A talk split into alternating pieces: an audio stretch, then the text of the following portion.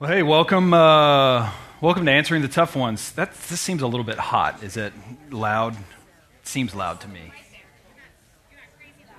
Not crazy loud. Maybe just a little bit down, Jeff. cool.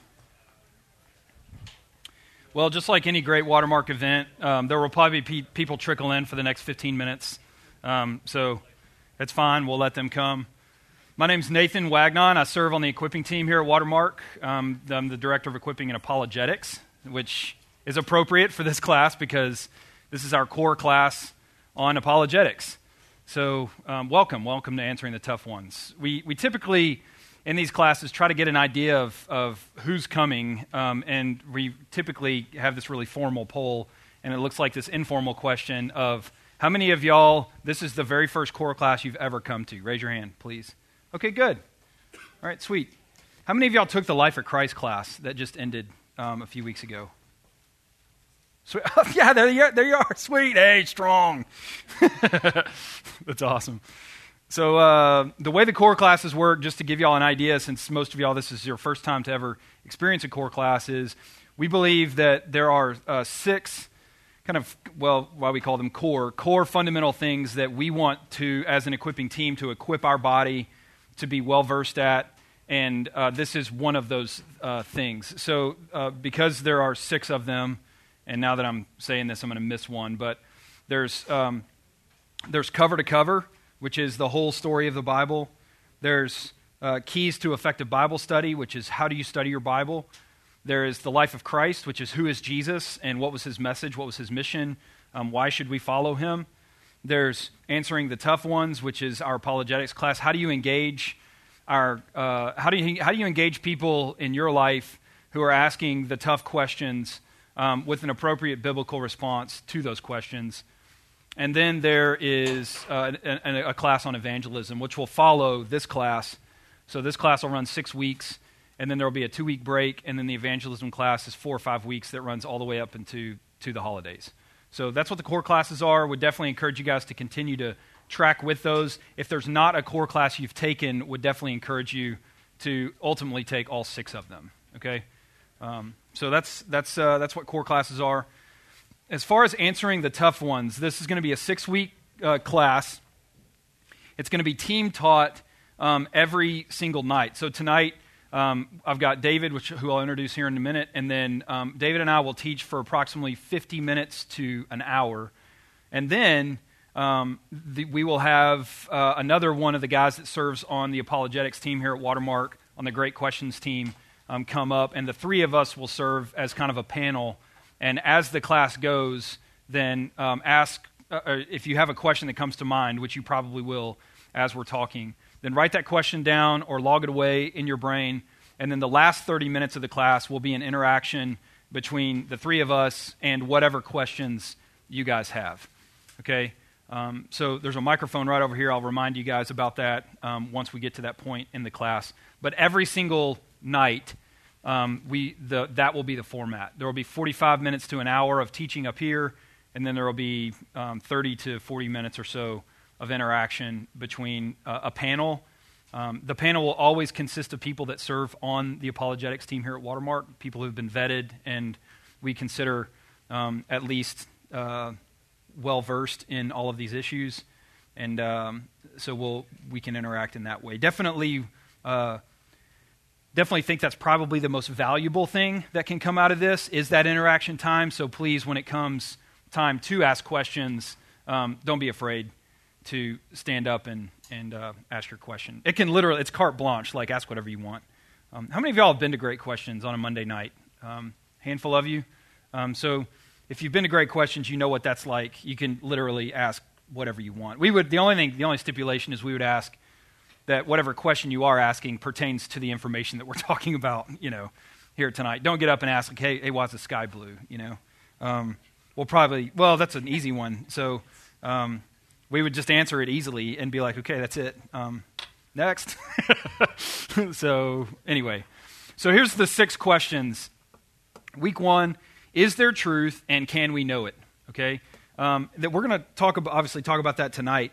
And that's not typically a question that you get a lot from people. Um, there's probably, I would guess, probably not a whole lot of us have interacted with people that have said, um, th- that have just approached us and been like, oh, you're a Christian? Well, is there truth? How do you know truth? Um, that's typically not something uh, that you're going to interact with people about. So, why is it one of the tough questions um, in, in, our list of six? And the reason why is because, um, in our experience, and I think in, in probably your experience as well, I think across the board, it's a safe thing to say that whatever question somebody is asking, the presuppositions behind their question are the things that are actually driving their question. And so, um, the ability to discern um, some, uh, why someone is saying what they're saying, the worldview that is the underlying uh, basis and foundation for them knowing what they know and questioning the way they question is this question Is there truth? How do we know truth? How do you know what you know? Um, so we're going to walk through that tonight because, as, um, as we'll repeat quite frequently, there will be um, uh, a lot of times, in fact, probably every single time that you're inter- interacting with someone who is asking tough questions, this is the skill that you need to begin to discipline yourself in. That as you're listening to them, you're, you're determining, okay, why are you saying what you're saying? What are the presuppositions that are driving you to ask this question that, frankly, are probably largely unquestioned in your life? You may not have even, you may not even know that those are there, but they're driving the way that you think. So that's what we're going to cover tonight. Um, also, uh, there's a great book, and we'll, we'll end up having some copies that you can buy here in a couple of weeks. We didn't have any for tonight, which is my bad. But if you want to go on Amazon, you can also do that. Um, but there's a guy named Greg Koukl. He wrote a book called Tactics. Um, the thing I would tell you as far as this goes is that apologetics is never about answering a question. Okay? It's never about answering a question. It is always about interacting with and answering a person. Okay? Um, one of the worst things we can do is continue to um, pit ourselves against the people who are asking the tough questions to try to like prove them wrong or for us to be right or thinking that the whole history of Christendom weighs uh, on this or pivots on our answer to this tough question, you know, and feel the pressure of that to where we're like, oh, I've got to get this right. Ugh. And ultimately it ends up turning into a battle, which just plays into the culture wars that are already out there. And so, what we want to train you to do is to um, effectively and skillfully um, interact not with the question somebody's asking, but with the person who's asking the question. Um, and this book is a great book. It's one of the best ones that I've seen out there that's accessible on a lay level um, that, that helps you understand how do I effectively interact with this individual who's made in the image of God and is loved by God and, and, uh, and whom, God is, um, whom God wants to save. Um, so definitely encourage you to pick that up. It's uh, uh, obviously you can get it online, but then if you uh, don't get it online, we'll have some copies here in a few weeks that you can buy for like 10 bucks, you know, something like that at the door. Okay? Um, well, let me pray for our time, and then um, I'll introduce our first teacher. Heavenly Father, we, um, we truly um, humble ourselves before you.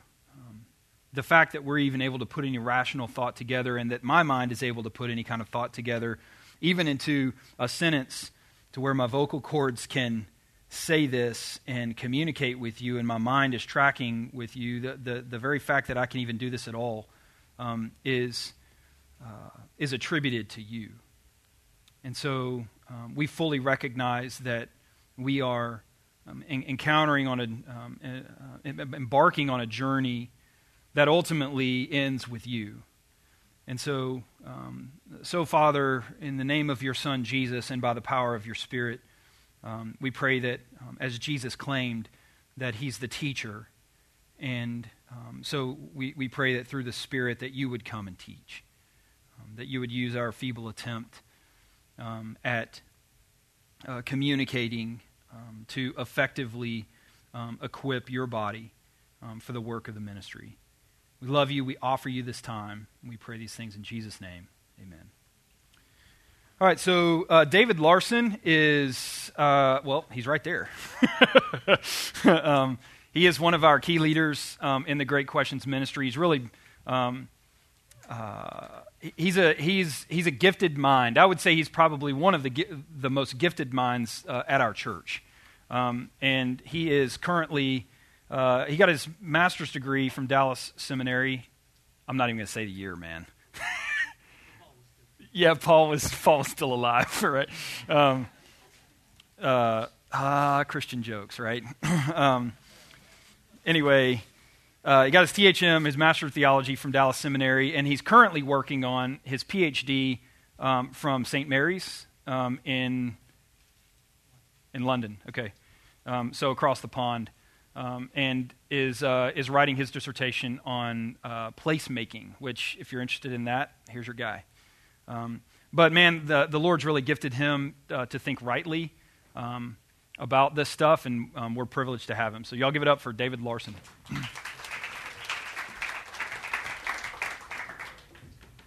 all right. Well, first of all, when we um, when we began preparing for this, uh, the the question was first proposed. Let's let's talk about what is truth, and and as we thought about it and assessed, am I coming through okay? I guess. Anyway, we'll say I am um, as as we um, assessed what the culture is like, we realized that there's a different question, really, that that is that is pertinent to our day, and it's not what is truth, but is there even truth? For for example, if if um, someone is an atheist and uh, and is and views life as being um, evolved uh, godlessly. Uh, there's plenty of Christians that hold to evolution that that that would believe it's by God's doing. Uh, but let's say someone who says that there is no God, I'm an atheist, we just evolved from a big bang and, and we're here. Uh, and and uh, that person would say, uh, there is no truth. there's no one to hold me accountable. There is, there's absolutely no truth. At the other end of our cultural spectrum, there is um, a, ver- a, version of postmodernism that would, that would completely disagree with our atheist friend and say, You could not be more wrong. There's thousands of truths. As many as there are people, there are truths. So, um, in, in this case, going back to the days of, of, of uh, the Bible, when Pilate um, and Jesus were dialoguing, and Pilate says, So you're a king? And Jesus replies, You say that I'm a king. For this reason I was born, for this reason I came into the world to testify to the truth. Everyone who belongs to the truth listens to my voice. And Pilate scoffingly said, What is truth? Well, apparently things have changed since, since Pilate's day. If he were alive today, he wouldn't say, What is truth? He'd scoffingly say, Is there truth? So um, I'd like to talk about this and look at some of the underlying questions that that uh, go into this. Well, while I've been working on my, my dissertation, I've uh, begun looking at literary theory, and and uh, while I'm in biblical theology, I'm I'm also having to do literary theory, and and I've been shocked at how all of this, as I'm reading what I'm about to show you in a high level presentation is just like playing out in the news every day. So, if nothing else, it'll connect some dots for you as to why are people doing what they're doing. Um, but uh, one of the questions that, that is the underlying question is uh, what is meaning and what is existence? Those are pretty heavy duty, dissertation level sort of questions. Um, P- Plato and Aristotle might have answered this question of um, what, what, is, what is meaning and what is existence, and they would say, well, uh, I, I, think, I think the real truth is the ideal idea. The ideal chair, in my mind, or in, in philosophy, that's true. That's a true chair. Aristotle would say, no way. You couldn't be more wrong. It's the chair is the real chair, and your ideas are just replicas. And they went back and forth. And, and, in, and as the centuries passed, some guys, uh, um, um, Newton, Leibniz, Descartes, said, I think I can answer this. I think I can answer what is meaning and, and uh, what is existence. And, and, and the way I'm going to do it is I'm going to just think. I'm going to use my brain and try to assess the great principles of life. And, and, then, and then I think I can conclude what is, what is truth, what is meaning, what is existence. Fast forward a couple hundred uh, years, and a guy named Kant um, and another gentleman named Husserl said, Ha, you could not be more wrong. The mind can only begin to tap the surface of what is real. You cannot even begin to know what lies outside of you in all its fullness and all of its dimensions. You, you, you have to experience it to just begin to understand. And so they said you have to, uh, they, they concluded that it has to be through experience that, that you come to, to understand all this. So at, at about this point, you're probably thinking, wow, this is really getting pretty deep pretty quick. And, and, I, and, and I don't mean to do that to you. So um, you, uh, you ask, well, how do I know uh, what meaning is and, and, um, and, and existence? And, and why, why should I um, even bother to listen to all of this? So there's a couple implications on, on why you should know what meaning, existence, and truth is. One is morality, ethics, social issues, and justice. There's probably several more. But how do you go about answering questions like is same sex marriage okay? Um, if you have a body of truth, you answer it according to your body of truth. If you don't, um, you answer it by, by, in, by a default, whatever is tolerant. Um, so, so that's how you answer that question. You ask, uh, there's, there's a, uh, the issue of the Palestinian Israeli conflict. Uh, just this, this about, a week ago, uh, the, the, Prime Minister of Israel announced he's going to, uh, to London uh, to attend a meeting. And within a day or two, there were 85,000 petitions, and it only takes 100,000 to get it past that, uh, to get it mandated, uh, to, to, when he arrives, to convict him of war crimes. 85,000 uh, people uh, um, signed that petition. Um, in in um, Israel, uh, the, the, how, do you, how do you answer is it fair for a Palestinian Christian to have his house plowed down. I'm not talking about a Palestinian or a, or a Jewish person. I'm talking what we would consider our side. Um, and what role should we have in in um, addressing that? And so so and so it goes on and on. So anyway, uh, a lot of these uh, issues morality, ethics, social issues, Planned Parenthood. Um, uh, um, you could you could go all, all, down the whole list. Are going to anchor babies. Anchor babies, yeah. I mean, gonna, uh, yeah. It, are going to be answered by your, your truth pres- presupposition. So let's let's let's think. How did we get here? Um, and I'll try to fast forward you through this. Um, but the, the um, first person that I would pick the action up with is uh, Sigmund Freud in, in the 1800s. What, what makes him significant is he was the one who proposed that you need to start looking inside yourself. And, and he's the father of, of uh, psychoanalysis. And, and, and from that came subjective truth. Next, fast forward to the mid uh, uh, to late 1800s, and you have Karl Marx. Now, these are these are not necessarily one influencing the other, but they're all products of this environment that is building in the 1800s. And Karl Marx uh, issues the Communist uh, Manifesto, and in it he rejects ideology. Why is it that you, you do? Well, it's because you're a capitalist. Um, he lives in London. He sees the Industrial Revolution taking place and the poor people being taken advantage of, while the, while the extremely wealthy uh, take advantage of the poor people. And he says, This is not right. And, and all of your justifications on why you think it's right is because of your ideology. And everything you tell me in, in your defense, I suspect. And, it, and um, he begins what's called a hermeneutic of suspicion, but it's, I don't trust you. I don't, I want to know why you're saying what you say. It, it, it, it reminds me a lot of questions that would be asked in the debates.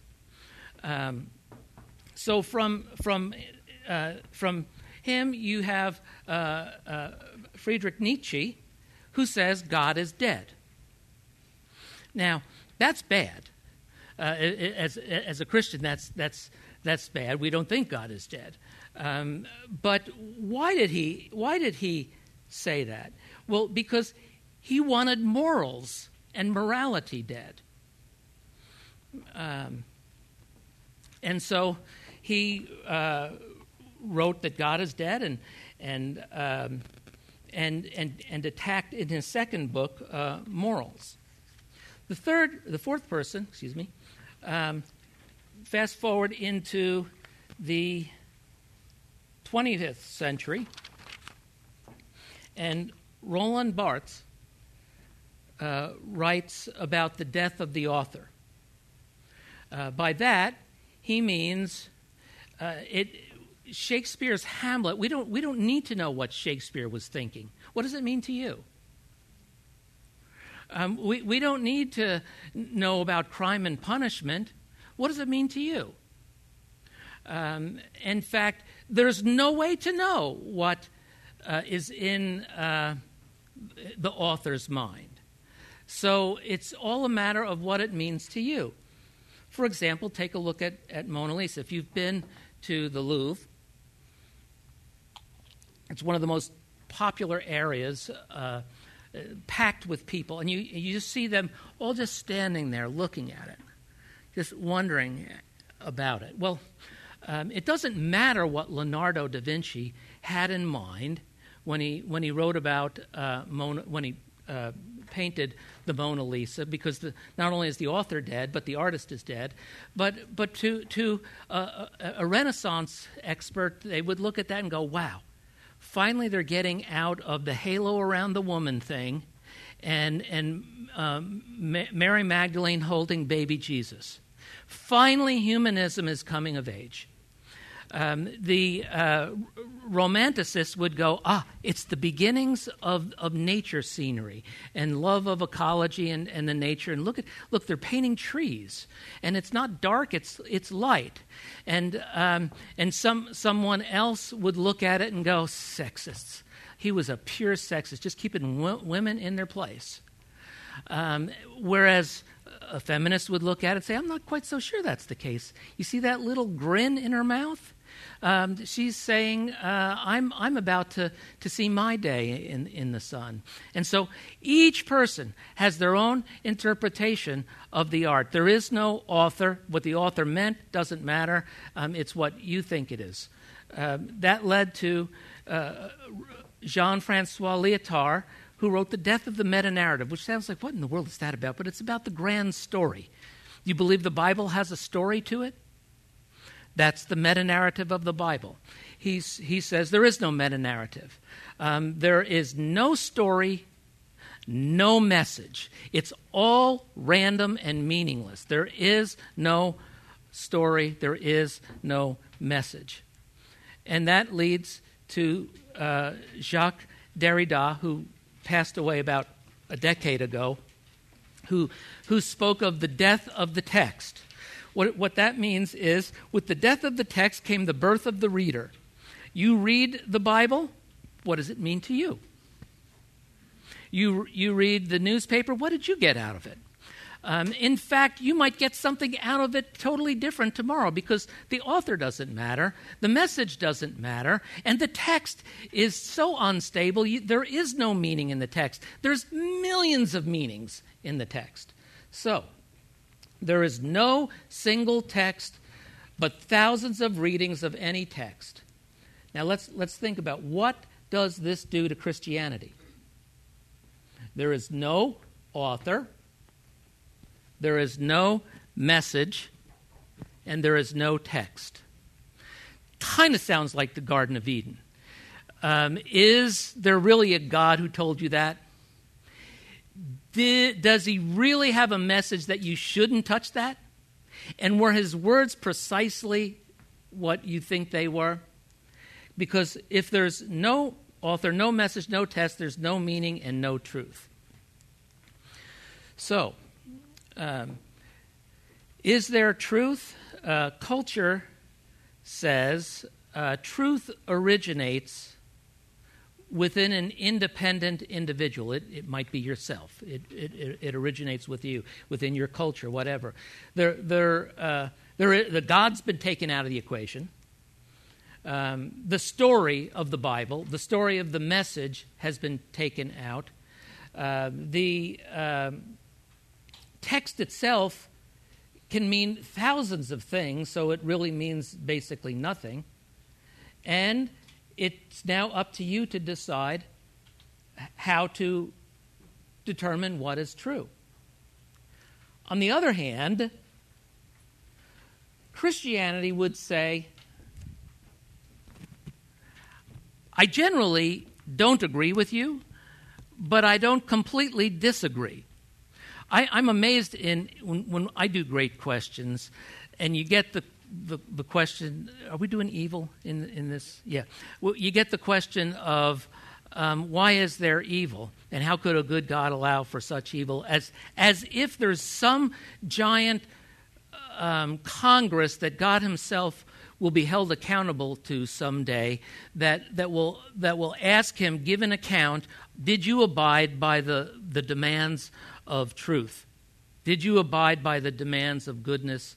Um, our God is truthful. Our God is is um, good. Uh, but there is no outside authority, like Plato would have had us believe, of an ideal board of truth. The, the truth police, the cosmic truth police, are not going to come and arrest God uh, for, his, for his failings. Um, so we, uh, we generally agree that there's, there's not an independent, independent standard. However, truth itself is defined by God Himself. Notice the, the great questions or great statements of the, um, of the Bible. Thy word is truth. It always ties it into God. God defines what's true. If there's a time and place where you can't eat pork, he gets to decide it. I guess that's the rights and privileges of being God. If, there's a, if, if he decides to reverse that, that's the rights and privileges of, of being God. Um, his word is true, his judgments are true.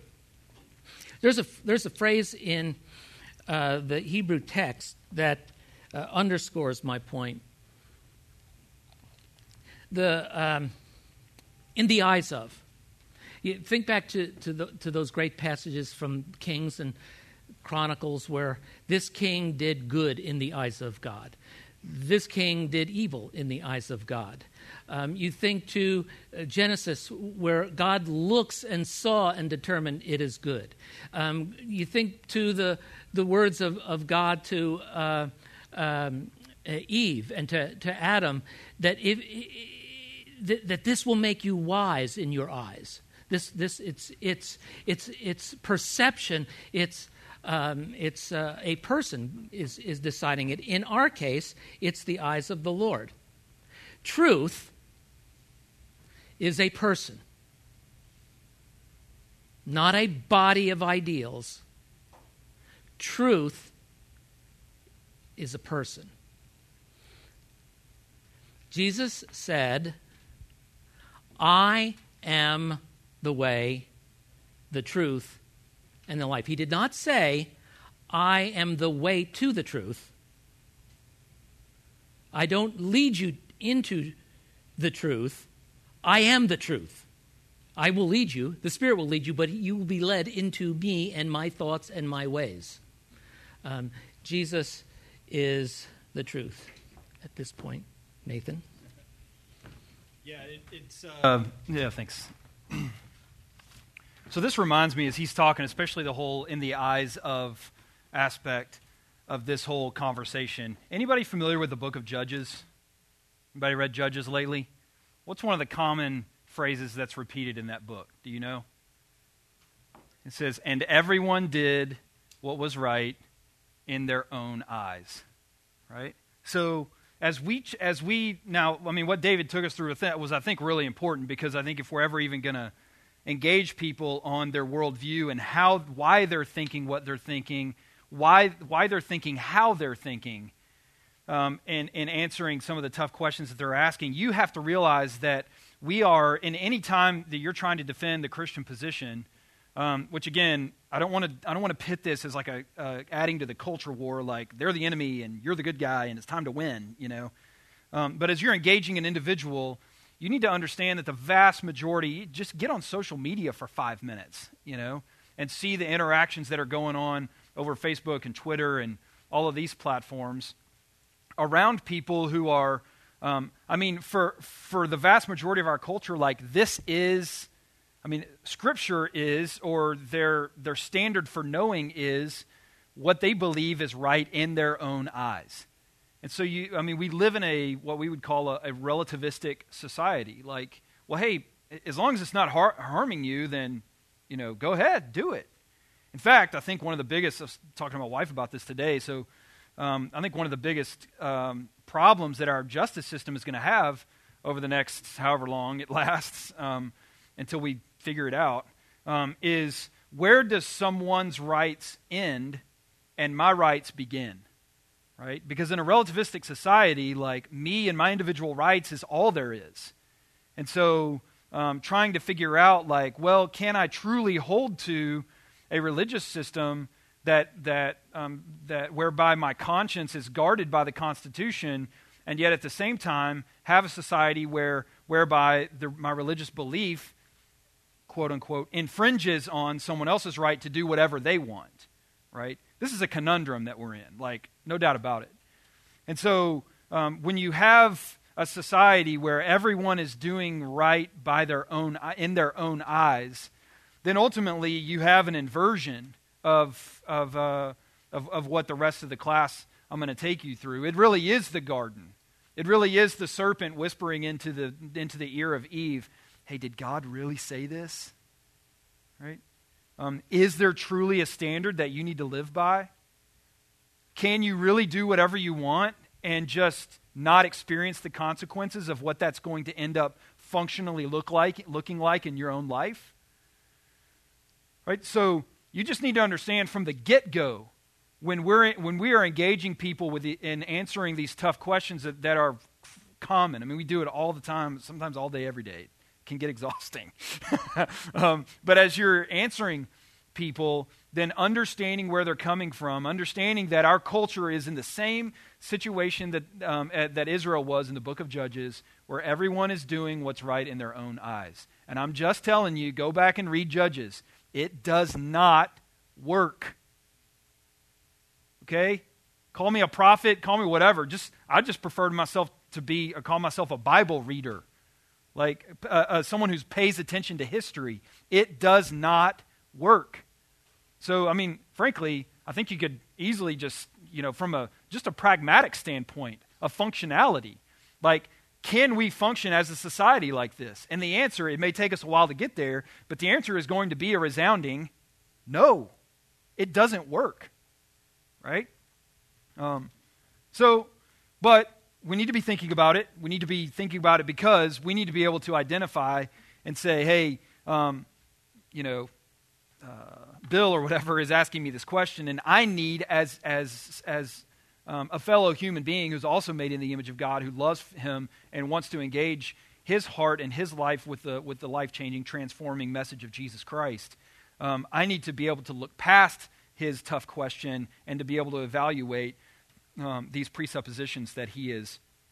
Um, how did he get where he is? And you need to be able to understand that if you're going to effectively both listen to him and also engage him with the truth of the gospel. Okay? So this, is, this stuff is actually uh, essential, no doubt about it. I want to talk to you uh, now about this big word called epistemology. All right? Epistemology defined is simply uh, just, I mean, just turn to Webster and look at it, right? Epistemology is the study or theory of the nature and grounds of knowledge. Epistemology is the study of how do you know what you know. Um, so everybody has opinions, right? Not, and, and I would say probably less than half of us are actually um, engaging with um, the uh, the presuppositions that are where we're saying, okay, I know this, and also this is how I know this. This is how I've arrived here. In fact, one of the questions that Koukl talks about in his book called Tactics, there's three essential questions that he asks people. He says, um, uh, the first one, and I use it all the time, is when someone says something, I'll say, I'll answer them with a question and say, What do you mean by that? When you say that, you know, uh, when you say that uh, I'm infringing on your right or my opinion is bigoted or whatever, like, what, what do you mean? What do you mean by that? Or is that, and typically what will happen is you'll, you'll immediately find out that, that the vast majority of people are just regurgitating culture speak that they've heard through the culture, and they're not really thinking for themselves. They're just emotionally throwing up on you, you know? And so, which is okay. I mean, um, one of the, our responsibilities as followers of Jesus is to recognize that that's what's going on and to gently engage them in that um, area, to love them with the love of Christ, to show grace and respect and kindness. First Peter chapter 3, um, verse 16, uh, 15 and 16. Um, uh, set apart Christ um, alone in your hearts, right? Always be ready to give a defense for the hope that you have in you, um, but do so with gentleness and respect, right? A lot of people leave that part out. Don't leave that part out, right? Um, don't be a, um, if this wasn't being recorded, I'd drop another word, but don't be a, a you know, don't be a jerk about it, okay? Um, I was going to say something else, but I'd get in trouble. My wife would get me in trouble. anyway, yeah, don't be a jerk. Like, um, show people the love of Christ. Because you need to understand, like I um, have just said, one of the, the biggest influences on people's um, knowledge and their source of knowledge is culture. I mean, guess what? Guess where the vast majority of people are drawing their sources of knowledge, or, or that's influencing that source of knowledge? Culture. And you know what the scary part is? Is most of it's like like I said before, social media, right? There are all these cultural terms that are, that are being thrown out there, and, and at the end of the day, you're sitting there going, man, I feel like that I'm, um, I feel like I'm engaging someone who's not actually thinking critically about their position. They're just regurgitating stuff to me. And so, just understanding that not only the people who are coming to you are influenced by their culture, but guess what? Um, we're not exempt from this, right? We also are influenced by our culture um, every single day. It's funny, like the it's the the people uh, you know that that uh, want to that are constantly rebelling against the established order um, and just want to be different. Like um, it's like, hey, I just want to be different. I want to be different. I want to be different. it's like, yeah, in your attempt to be different, we're all the same, right?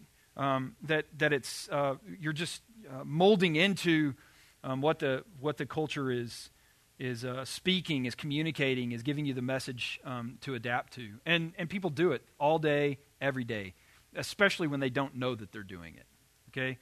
Um, another influence on knowledge is, is um, and this is where we, from a Christian perspective, we do want to frame it in this, we do want to frame the conversation in this, in this language, and that is there are spiritual powers at play. Right? The Holy Spirit is moving to establish and promote truth right? Because the Holy Spirit is, is representing Christ. And Jesus said, I am the truth. So when you're encountering the person of, of, of, of God, the Father, through the Son, and the power of the Holy Spirit, you are literally encountering the truth. Um, everything that God does is true, everything He says is true. Um, and so you have the Holy Spirit working, representing the Father and the Son, and, and, and, and is moving in our hearts, uh, in us and among us, and, and, uh, and using us to influence the world around us. But then we also are running roughshod against the world, the flesh, and the enemy. See Ephesians chapter 2, verses 1 through 3. Right, that's where Paul lays out and just says, hey, these are, this is what is influencing culture. This is what's influencing the world all the time. One of the other influences on people's knowledge is their physiological disposition. Some people are born um, a certain way to say, uh, I mean, I was born a certain way to, I naturally question almost everything, um, like sometimes to a fault, where it's like um, sometimes, uh, you know, it's when somebody says something, I'm, my first thought is not like, oh, that's a really good point. My first thought is, how do you know that? How did you come to arrive at that? What do you mean? You know, I'm, I'm naturally inquisitive. And so, um, and, so, and other people um, are, are, are just take stuff hook, line, and sinker. It's like they have a physiological disposition that their personality is such that they're like, oh man, that's amazing. It makes perfect sense. Okay, cool. I'm going to drive on. You know, and they don't even think to question it. And so, just the physiological disposition that we're born with is going to lend itself one way or the other um, to how we're influenced um, uh, by, by um, what culture is saying and, and therefore influence on how we think, how we interact with that information. Um, and then lastly, your personal background, your history. This is your own personal lens that you view your world through, and everybody has it. I mean, I am shaped. I, I mean, I grew up in Arkansas. I grew up in the Southern Baptist Church. I went to a Southern Baptist university. I went to a, um, a conservative seminary to get my master's degree. I joined the Army and was an infantryman, and I deployed twice to Afghanistan and, and saw combat there. That definitely influenced my life. And now I work in a church, and I'm married, and I have two kids, and I have a family. My parents are still married, they love one another. I have siblings. All of those experiences um, shape the way that I view the world that I live in. And, and it's the same way f- for you, it's the same way for everybody. So, your own personal history, your own personal background, we're going to touch on this here in a few minutes, but, um, but this is profoundly important because if you're going to um, at, if you're going to um, uh, acknowledge what is true, then one of the keys to acknowledging what's true is, is to know yourself, right? A lot of people um, don't know themselves. They, they buy things hook, line, and sinker, and all right, cool, got it, um, because they don't understand all of the factors that are going into okay, why do you respond like that? Why would you think like that? What are the reasons that, um, that, that uh, are the foundation for um, you knowing what you know. So now we're going to transition to actual sources of authority. Um, what are the, and, and I, I think that there's, there's probably more than this, but I think the five ones are, uh, these five sources of authority are probably um, the ones that we're going to run up against the most. Okay? The first one is Scripture. Um, and that basically is just that God has spoken, He has spoken through His Word, and that um, if God, like David said, says something is true, then if God exists and God has spoken, then what he speaks is true. Period. I mean, that's actually the definition of truth. Um, if God exists, which see week three about the histor- historicity of the resurrection, all right? Um, and, and, and if Jesus is who he said he is, and he did say that I am the truth, and he did rise from the dead, then he's true. All right? I mean, it's, it's pretty simple from a, um, a Christian perspective. Obviously, it can get complicated when you're unpacking it, but it's actually fairly simple. The second source of authority is tradition. Um, what, have, what has been the long line of people who have gone before us? What have they believed? What have they said? Because um, really, I, I, believe it was, uh, was it Pascal or um, someone else who said, um, I, I, only see as far as I do because I stand on the shoulder of giants, right? Um, it was either, who was it? Do you know? And whatever. Some dude. um, he's famous, and if I remembered his name, you would know it. Uh, but I don't remember his name, so whatever. Um, so he says, I, I, I only see as far as I do because I stand on the shoulder of giants. And he's, he's acknowledging that I am deeply influenced by my tradition. Um, in fact, I think all of us are deeply influenced by our tradition. Again, if you don't know what your tradition is and all the things that have played, played themselves into your tradition, then um, I, I, would say that um, you're, you're stumped in your ability to know yourself to be able to articulate this is why I believe what I believe. Um, reason, um, just our ability to uh, put things together into our um, uh, into th- things that make sense in our minds, into a workable um, formula, our own experience. This is huge. um, in the fact that as we are thinking, our, our ideas, our beliefs about things are running into the real world. And the real world and our experiences in the real world are shaping the way that we think. So, I mean, just for instance, I'm, I'm, uh, I'm discipling, um, is what I like to call it, but I'm, I'm parenting uh, my two year old son who kind of wants to get into everything, right? And so we tell him, son, I just pulled this toast out of the oven and the pan is really hot. So don't reach up there and grab a piece of toast yet. It's not cool enough for you to touch it yet. So you got it? He's like, uh-huh, you know, and you're like, yeah, we'll see, you know. So you kind of like step back or you go doing something else, and the next thing you hear is this shrieking, you know, loud cry from a two year old, ah! you know, and you're just like, dude, freaking touch the dadgum pan. I told him not to, you know. And so, seriously, like, if you look at my son's forearm, he has a mark right here from, from him reaching up. He was trying to grab a piece of toast, and that pan touched on his forearm and burned the heck out of him, you know? And I told my wife later, I was like, I think that'll probably be the only time he does that, you know? Because it burned him pretty good. I mean, yeah, like blistered up, and we had to, you know, put keep uh, medicine on it and all that jazz. But for him, that experience shaped what he believes about the oven and when stuff comes out of the oven, whether I should touch it or not, right? Um, so um, just acknowledging that experience is actually a, a really powerful um, source of authority in, in, in what we believe, um, why we believe what we believe. And then lastly, I would say emotion um, is, is uh, um, definitely plays into this. And I think ultimately, um, a lot of, for a lot of people, emotion is probably the strongest or the loudest source of authority in their lives. What you need to understand is all five of these sources of authority are constantly um, and simultaneously working in your mind. There's never a time where you believe something where it's separate from, and this is obviously from a Christian perspective, where it's separate from your belief about God, um, the tradition that you've been a part of, whether you know it or not, um, the, uh, your ability to reason, to place things into a workable um, a paradigm, framework in your mind that makes sense to you, your experiences about your beliefs what you feel about your beliefs, all of those things are constantly and simultaneously firing at the same time in your life. Okay? The question becomes um, which one should carry the most weight? Which one should be the loudest? If this is a soundboard, right, and you're mixing your belief system, um, then which one should be turned up the loudest? Well, let's examine each one of these over the next um, 10, 10 minutes or so and then I'll, we'll uh, uh, ask some questions. And then again, I'm going to remind you as you do have questions, write those down or log them away because here in about 10 or 12 minutes, um, maybe 15 minutes, we're going to open up for questions, and um, it's mainly going to be on you guys whether you want to talk or not, right?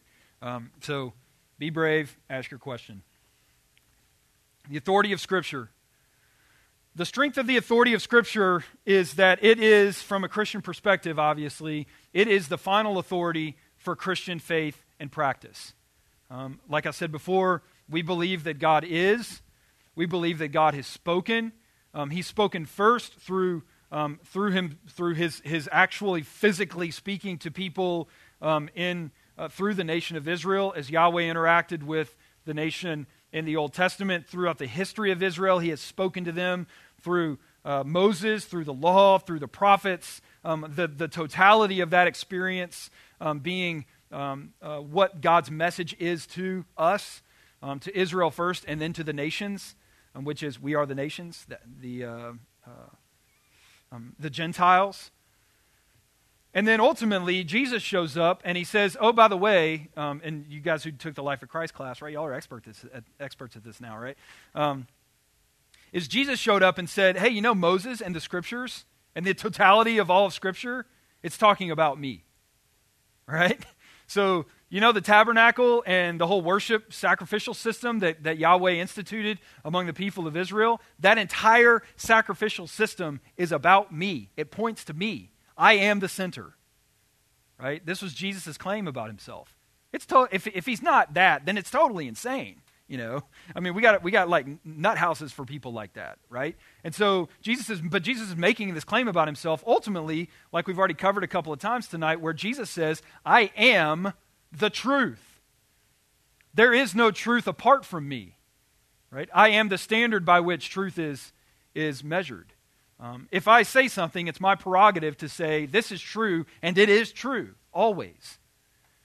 Right? And so we get in 2 Timothy chapter 3, verse 16 and 17, um, this idea that, look, all of Scripture is God breathed, it is inspired, is, is kind of that uh, sense that this, what we have is, is, uh, is inspired by God, and, and, and to unpack that even a little bit further, is this is exactly what God wants for us to have, right? There's nothing about Scripture that is not, that, that God is not behind going, that is what I want to communicate to you, right?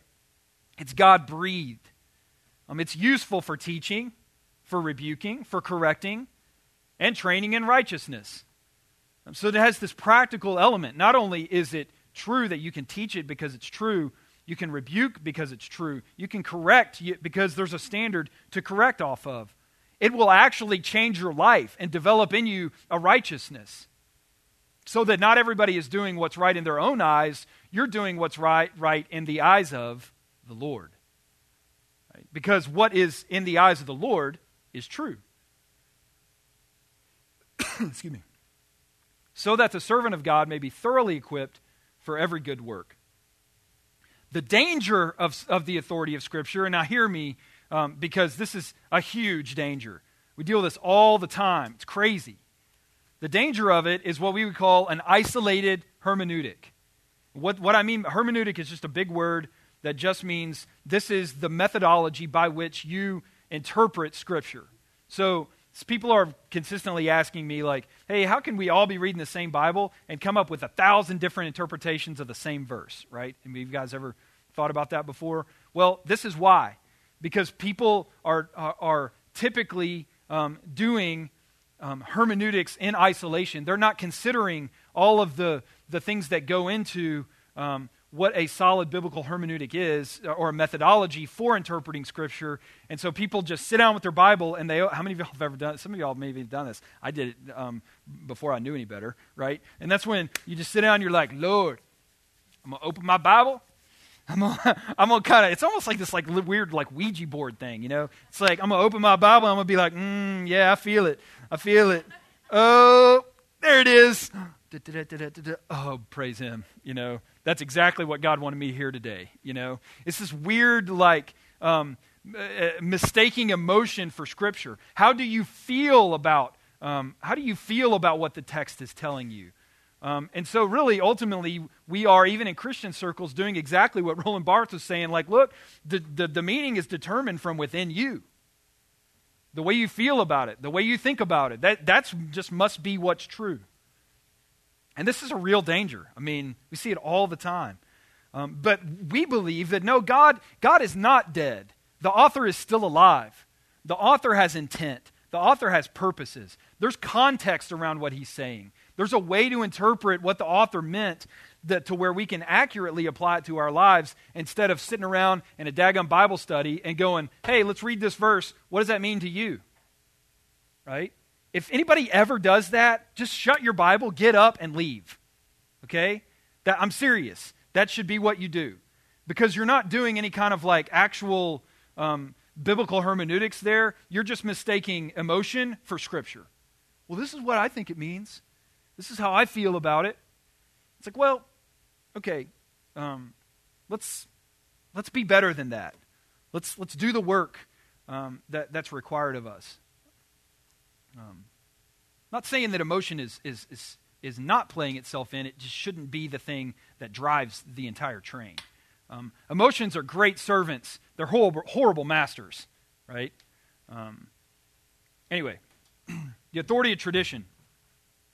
The strength of tradition is that it provides a stream of orthodoxy and established parameters. So definitely, like when we when you start, in fact, when I was learning about Trinitarianism um, and really solidifying what I believed about um, the Trinity, um, th- there are plenty of champions of orthodoxy that have gone before me that I referenced to say, hey, here are the church fathers who defended this doctrine very early on. Like early on, as far back as ultimately, I mean, I don't think there's any kind of, te- well, no, there's no textual variant in Matthew 28, 19, when Jesus says, Go and make disciples of all the na- nations, baptizing them into the name of the Father and the Son and the Holy Spirit. I think that, that the reason that the, that the early church, the primitive church, believed in the, the deity of the Father and the Son and then ultimately the Holy Spirit is because this is what Jesus taught them. Right? It's original to Christ. And so when you go back and you see that you see these men who who knew the apostles, the apostles, then the men who knew the apostles, then the church fathers who are establishing and defending orthodoxy, then when when you're attempting to shape your belief about what um, uh, what is, then you're able to reference these guys to be like, hey, um, what were their parameters and why?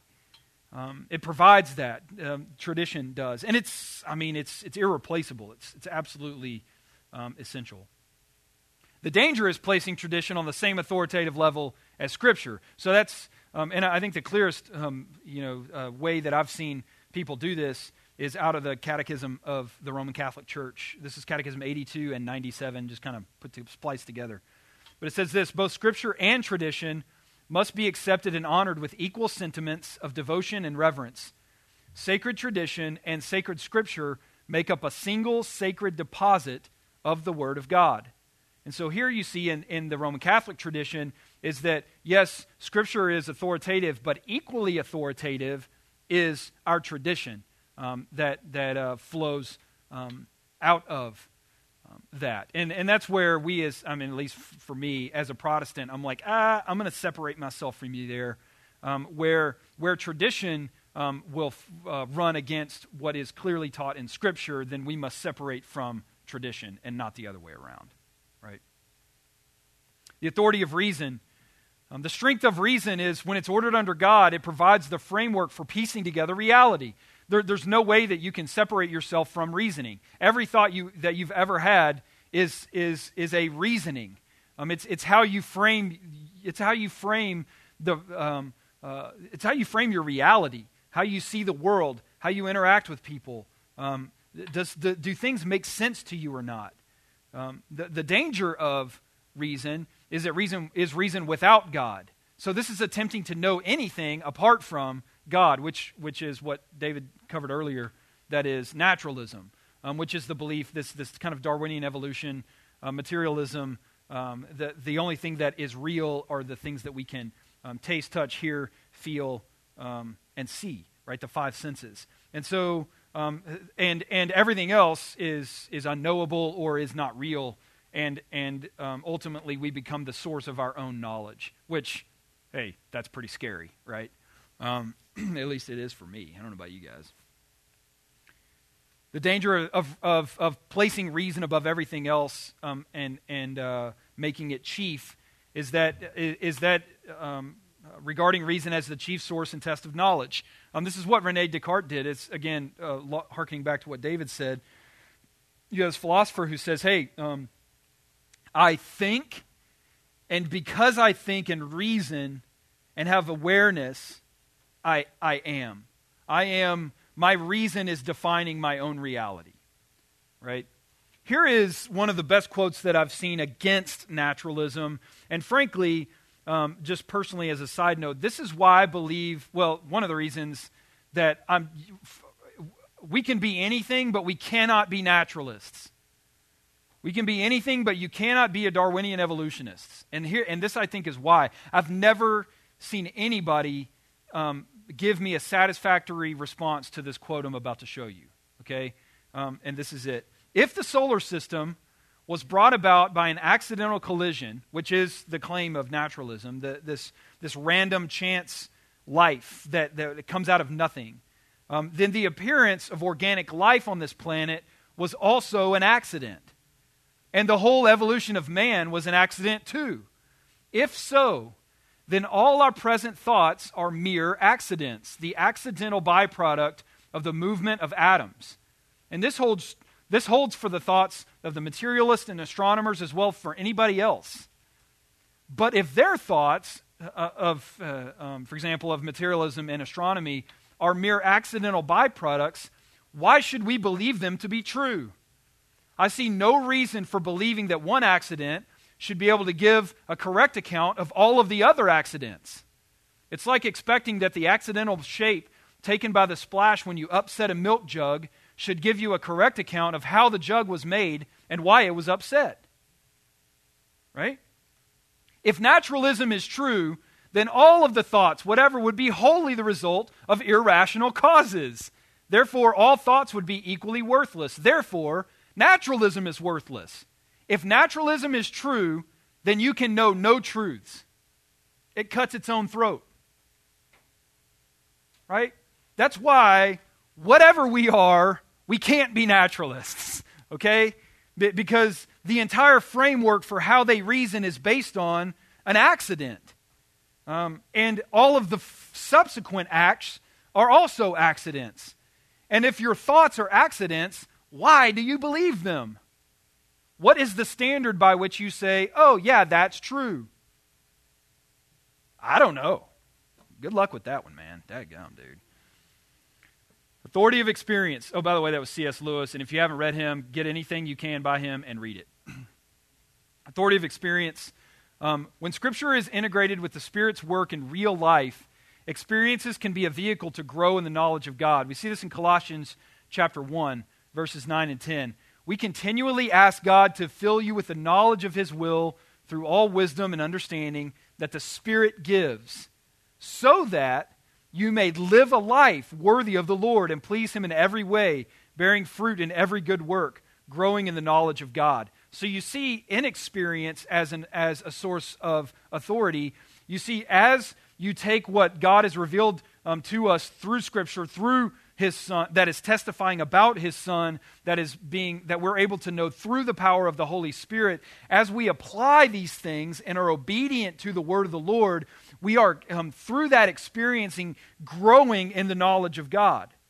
So there is both scripture and experience um, that are playing into one another and our experience can, can actually um, validate and, and help us to gain new insight into what the text is actually saying. Because we're applying it, we're growing actually in the knowledge of God. Uh, the danger is empiricism. And all empiricism is, is just believing that all knowledge originates in experience. In other words, um, if I can't experience it, or if my experience of that is bad, then I reject it, right? And that's where I'm like, okay, again, you've put the cart before the horse. Um, ex- experience is important, but it's not the most important thing. Lastly, the authority of emotion. When ordered under God, Emotion can serve as an integral aspect of knowing God and can instigate and drive appropriate action. Again, like Ephesians chapter 4, uh, is it 20, 19? Uh, look it up for me. Um, somewhere in Ephesians 4, um, it says, Be angry, but don't sin. Right? Um, which is an interesting phrase because it's actually in Greek, it's, it's an imperative. He's telling you, Be angry. Why? Because there's crap to get angry about, right? And that's that anger that wells up within you can be a righteous anger that drives you to act. If a woman is being violated on the street and men walk by and do nothing, that is an evil, right? That should stir up something in you as a protector to say, No, I'm going to intervene in this.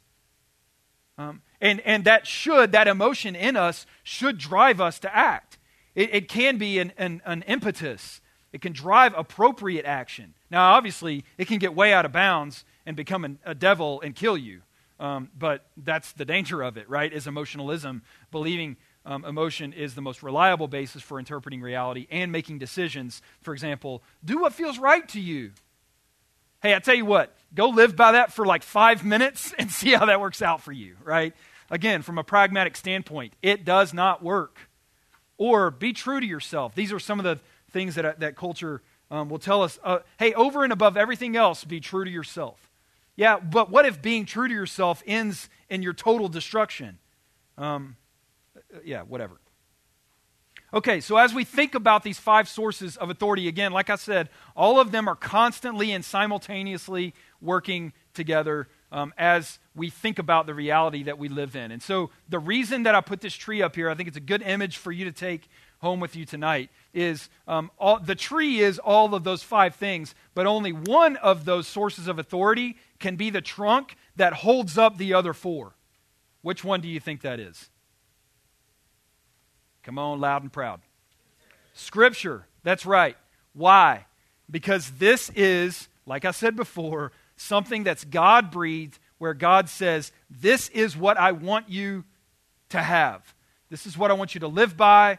This is what I want you to um, interact with, um, to where ultimately, and ultimately, I think it gets back to um, what, we, what, David was saying before.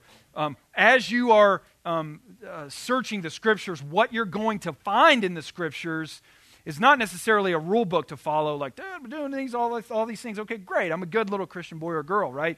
I think what you're going to find is through the power of the Holy Spirit, you are going to encounter a person, right? And that person, we believe, um, lives in, dwells in you, and can transform um, the way that you think, live, believe. So I think the question for all of us as we think about um, epistemology and and our sources, our influences of knowledge, all of those things is hey, which one is the loudest in your life? Right? As we're going through and mixing, hey, why do you believe what you believe? Um, then, then I think when you look at it um, ordered under um, a Christian worldview, it would be Scripture is the trunk, and then from that flows tradition, flows reason, flows experience, flows emotion. Right? Um, what you'll find is, and you find this anytime you, anytime you encounter someone um, in, who is of the world, right? What you find in the world is a total inversion of this. Okay? How I feel determines um, the type of experiences that I'm going to choose to have, which determines the way that I frame the way that I think about the world from a reasoning standpoint, which determines what my tradition is, which determines who my God is. And guess what? When you are acting out of your emotion all of the time, every single time your God is going to be who? Yourself. Right? And when you are your own God, right, you become a demon and destroy yourself. If you don't believe me, try it. And I'm sure quite a few of you in here have tried it and can attest to the fact that it just doesn't work. All right, I got to fly to give you guys some uh, time to ask questions. There's this idea of double knowledge, and, and I just want to read some quotes and then make a point, and, and I'll be done, all right? Um, so, again, get ready to ask your questions. This is Augustine, um, one of the. Uh, uh, one of the greatest theologians ever. He says, Grant, Lord, that I may know myself, that I may know you. So there's this idea of, of do I understand myself? Do I understand all of the factors that are playing themselves in so that when I do think, I can think rightly about God? It's not that you don't have any ideas about God, it's just when you don't understand all of these things that your ideas about God are just wrong, right? Bernard of Clairvaux in Sermon 37 says this Know yourself, and you will have a wholesome fear of God. Know God, and you will also love God. You must avoid both types of ignorance because without fear and love, salvation is not possible. Without knowledge of self, we have no knowledge of God. Again, understanding yourself um, allows you to better know God. And as you grow in the knowledge of God, you're going to grow in the knowledge of yourself. That's why they call it double knowledge. You increase in both as you, as you progress. Our soul is so deeply grounded in God and so endlessly treasured that we cannot come to knowledge of it until we first have knowledge of God. We can never come to the full knowledge of God until we first clearly know our own soul. Um, Julian of Norwich. John Calvin, the knowledge of God and the knowledge of ourselves are bound together by a mutual tie in the Institutes. Blaise Pascal in Pensées 525 to 27. To know God and yet know nothing of our own wretched state breeds pride. Um, again, you become your own God. To realize our misery and know nothing of God is mere despair. But if we come to the knowledge of Jesus Christ, we find our true equilibrium, for there we find both human misery and God. This is uh, Rob Reese and, and uh, Loane in, in a book called Deep Mentoring. He says, One wonders whether perceived shallowness that seems to pervade much of the church today is in part due to our knowing many of the right answers, yet failing to integrate those answers into the reality of our daily lives. Somewhere along the way, many Christians have abandoned this notion of a double knowledge dynamic in the Christian life.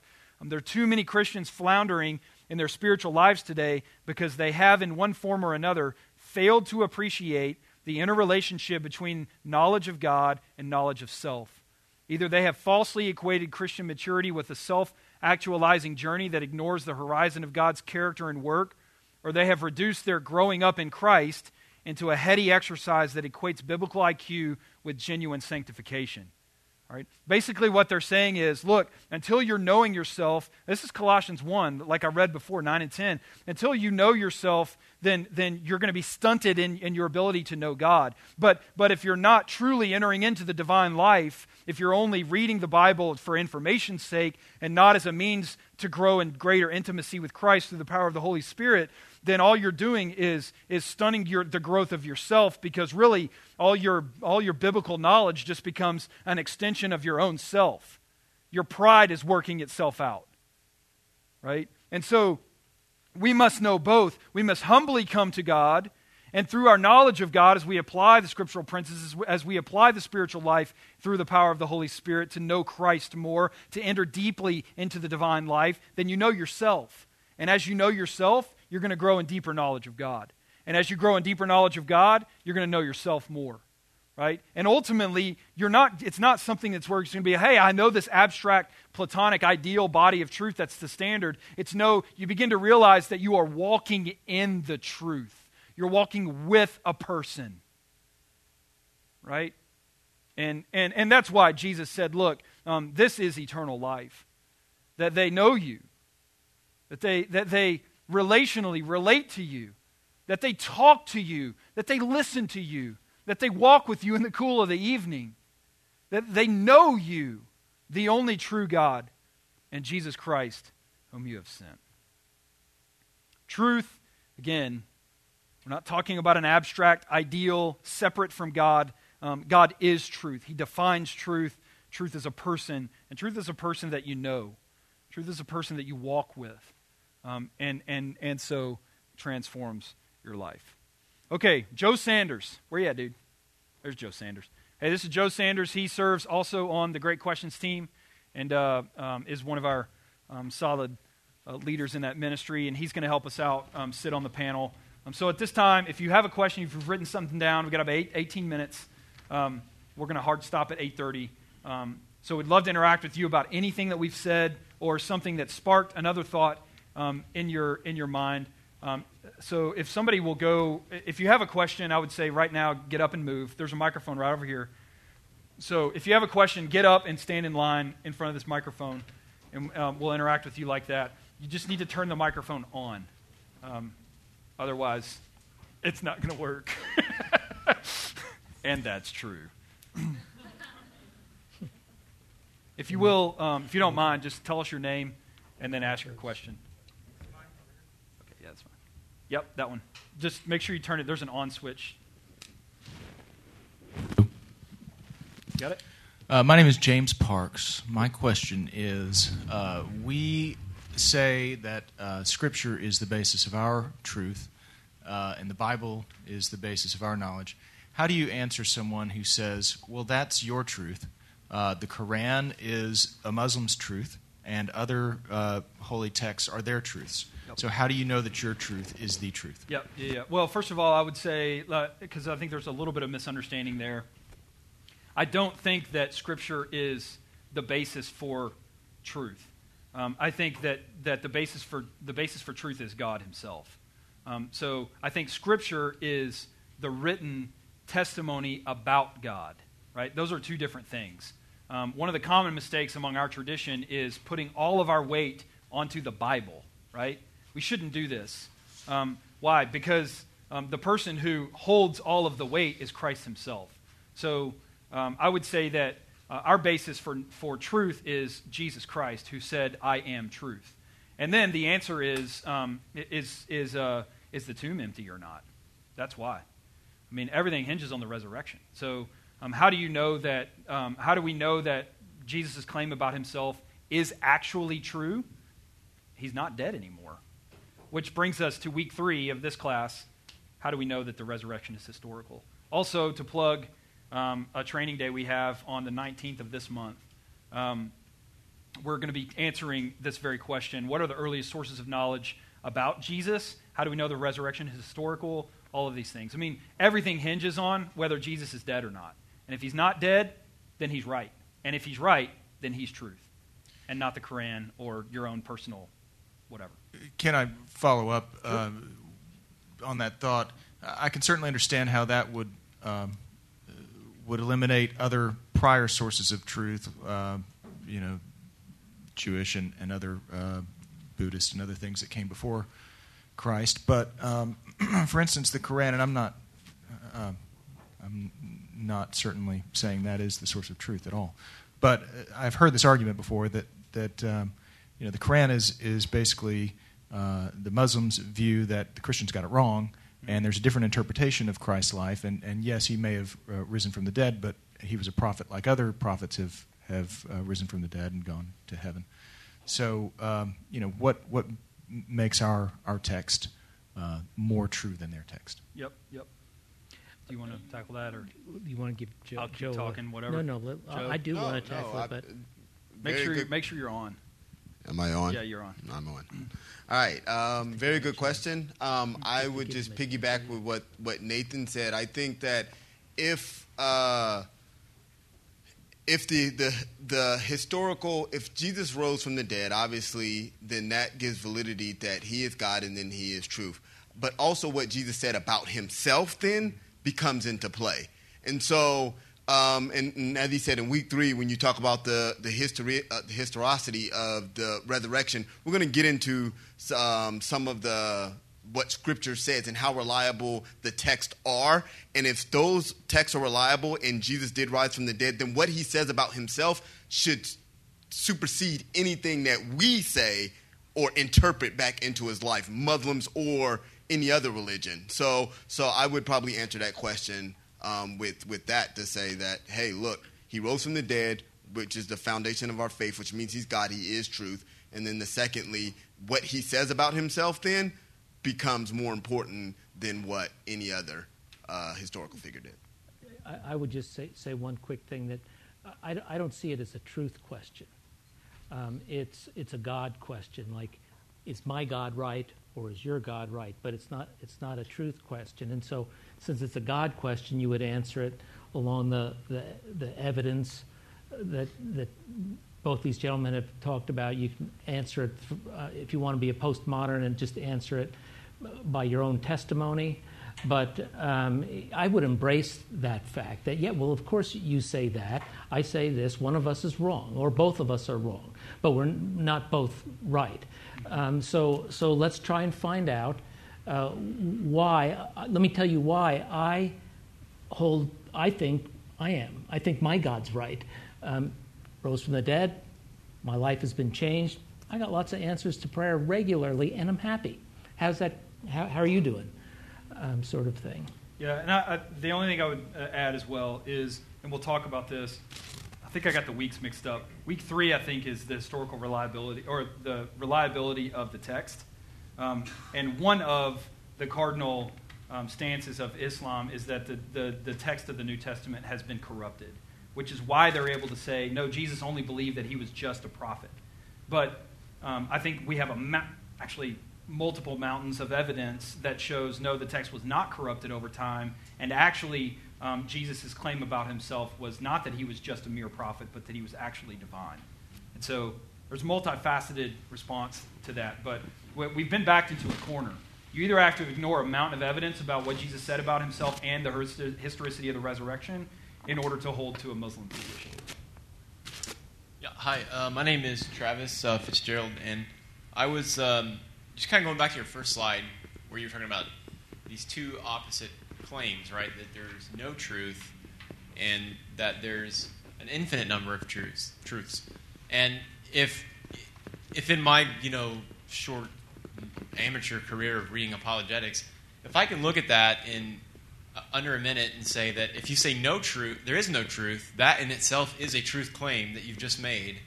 So you've kind of sawed off the branch that you've, you're on.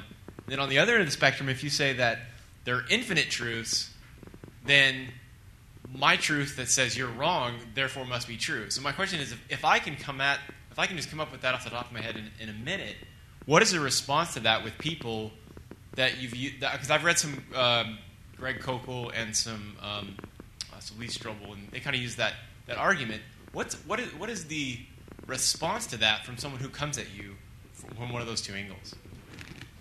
Go ahead. I, I think that there. Um, would, would you say your question again? Well, I just, I mean, like, I guess my, it, it just seems so simple because as I'm looking through some of these, Ah, these yeah, truth claims they're making, I can say, well, yeah. if you say there's no truth, you've just made a truth claim, so therefore you've invalidated your position. Yeah. The, the, the, first of all, I don't I don't disagree with you. Okay, so what I'm about to say is more answering your question. What would they say? Yes, that's what. I, yeah. Yeah, um, they would say you're being uh, Cartesian. You're you're using logic, um, and and life isn't quite logical. It's it's existential. There's there is no truth. Some would say, and it just happens. Others would say, well, that's good for you. It's it seems to be working for you. It isn't for me. I, I hold to a different truth. So so they would they would get right past the Cartesian if this then that sort of logic and uh, I, I, I have no dispute with what you personally with, with what you said. Um, at the end of the day there's, they're, they're saying the, the ones I just mimicked is that there, there is no meaning by the original author. That, that's their basic premise. There's no meaning by en, in, in anything. It's you're, there's no meaning in history. It was done by historians, and they all have an ideology. They would all these things they just like cut through quick. Um, uh, I, I, would say I disagree. I think I think you can use critical reason and find out what the author meant. I think you can use critical thinking and come pretty close to, to the very things that you're just saying. And besides that, I got an empty tomb, and I'm happy. I read my Bible, and He seems to answer my prayer, and my life is changing. And it's been that way for 42 years. I would I would add too. It's it kind of goes right along with Nathan said from the beginning. Is when they ask that, you're right. Sometimes the answer seems plain to us, but it's because that's not really what they're asking, right? So so sometimes it's it's you know if it's like there is no truth. Sometimes the problem is not in today's world. You can say that something that's is true, point. and that's not really the problem. It's what you're saying is not true when you say that, which really becomes the issue. So it's kind of you. I would you almost have to do that on an individual basis because sometimes when somebody says, "Hey, you don't have the truth," it's not philosophical. It's more a personal thing. Like, "Hey, I I know that you guys are are against gay marriage or something like that. I I'm for it." So. So really, how do you know that you're true? So it's really more of a personal issue more than it is just a philosophical quick answer. Which is why, I mean, getting back to you can't just pay attention to the conversation. You have to pay attention to like how is the conversation being framed, right? What's the language that's being used to for a certain um, idea, idea or position to be championed? Then what you'll see is um, in culture. I mean, language is everything. I mean, um, you'll you'll begin to um, you'll begin to see that a certain side will begin to steal words away from their natural meaning and, and begin to apply other meaning to that word. And it's almost like they take the meaning captive and then, and then begin to um, uh, play that self out in order to advance uh, the meaning that they want it to mean. And so, uh, I mean, as I was thinking about your question, what I was thinking is it all gets around the definition of what's, what is truth. You're thinking of it in a logical, like, Cartesian. Um, yeah, Cartesian way, whereas someone else is saying, um, "Yeah, I know that that's what I, I, know that's what you think truth is, but I'm defining I'm defining that very word in a totally different way, right?" And so at that point, you feel like your legs are cut out from under you because you're like, "I'm trying to reason with you, but you won't reason with me," um, and and, it, and I think that's why Joe's point is really spot on. I mean, we, for us experientially, as we engage with skeptics and agnostics and atheists all the time this is, I mean, we run up against this. Could I say something? Every time, too? yeah. Yeah, I think it'd be easy for you to come away from from here thinking, how am I going to remember all this and and and debate all these points? Honestly, in the years that I've been doing uh, great questions, um, I can only think of one time a person came in to de- to debate. It's it's almost always, and this is getting also to what Joe and Nathan were saying, a, a a pastoral thing. Mm-hmm. That um, just be listen to them and be be their be be a friend to them and and embrace the fact that you do you do believe in God and you're, you're persuaded that, that's contagious. Um, and uh, I think it'll I think it'll work. Yeah, good. Go ahead, man. What's your name? Uh, my name's Luke Tucker. Uh, I was wondering if you guys could briefly uh, discuss from Scripture why God is the standard of goodness, and then also kind of address the, the I guess, kind of common question or, or thought of uh, if God was to say rape was good, does that make it good? Okay. I, I don't. know. Do you want to? Go ahead. I, I mean, I feel like you. Talked. Go ahead. No, go ahead then. No, no, no. That's fine. Seriously. no, I was going to say I feel like that you already started to address that in your talk, so I think it'd be natural for you to continue. To Okay, talk yeah. about it. Um, be, be- that's a great question. It's uh, full of full of little little questions because um, because God is. Where, where did you go? Where? Great. Oh, yeah. Um, wow, that's, that's amazing. Whoa! Whoa. I don't know how to answer that. I don't know how to answer that. Be- because he is. Um, I, I um, if if th- that's one of the things that in in my own personal journey with Christ, I'm just he can do whatever he wants. I think that's what Paul says. Who who are you to answer the the potter of the clay to answer back to the potter? I, I think there's an element of he he can do what he wants. The part that blows me away is he does nice things. Um, he can do what he wants. He's not, he's not going to change because his nature is what it is. Everybody's nature is what it is, so um, including his. Um, I don't think he's going to say rape a, a, a child or rape a, a, a, a, a woman or rape, ra- you know. He's not, he's not going to say bully somebody. He's, it's just not his nature. Would, would he have the right to? Absolutely. Would he do it? Absolutely not. Yeah, I think I, I, to piggyback on that. um, Mike, Mike. Oh, sorry. Uh, to piggyback on that, um, very good question. It is how do you know God is good?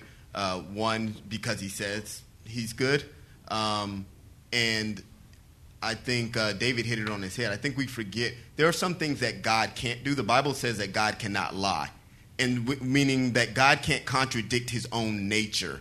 Um, so we know goodness only through God, and so the the evidence that God has given us for good lets us understand His nature, which makes us can say the things that He may, will not do, and some of the things He will, will not do are things that go totally against His His nature and who He is. Yeah, yeah, yeah. And there's, I mean, I know even while you're, you guys are talking, I'm, I know, I know that God's interaction, especially with the nation of Israel in the Old Testament, is extremely complex, right? I mean, there are times when the Lord is seemingly, well, no, I mean, not seemingly, He's commanding the nation to do some atrocious things, right? Um, and yet, I think in the midst of that, um, well, two points. One, um, I think that um, God is the one who has all of the information, right? And I think that that's really important because um, if if you um, if you go by what you think you know, then you you become what we would call like a consequentialist, right? Um, basically, like the consequences, the way that I think the consequences will play themselves out are going to dictate the way that I live my life. Well, the problem with that is you have you don't even have a fraction of the information. So, um, I mean, ultimately, um, uh, I think when when perceived evils enter into the equation, and God seems to be a part of this, like the like the Canaanite conquest, or the Midianite uh, vengeance, or you know uh, multiple other examples where Yahweh is acting um, in certain ways. Um, I think what we what we see is actually um, uh, there is um, there are ends in an evil fallen world. There are there are means that need to take place in order for the ends to turn out as best as they can, and that's just the way that the world works. Um, there's there's no way around that. I mean, I and at at least in my worldview and the way that I see the world, especially you know, being an infantry officer in Afghanistan and seeing very real examples of stuff like that, they're um, uh, ultimately, I think the, the, the answer to the question of is God good is answered um, in the person of Jesus. Absolutely. Um, so, um, what is God doing about rape? What is God doing about murder? What is God doing about evil? Um, well, He's sending His Son right smack dab into the middle of it to redeem it. And so um, I think God judges, but he judges with nail scarred hands. And I think that's really important to remember. Right. Yeah, that's a great point. All right. It's 8.30, so um, we're going to hard stop now. We appreciate you guys, uh, your time. And for sure, um, registration is still open. It'll be open the whole time. So if, you, if, if other people are interested and you, know, you think this is helpful, next week um, we're going to cover do science and Christianity contradict one another? Um, so y'all have a good week, and hopefully see you next Thursday.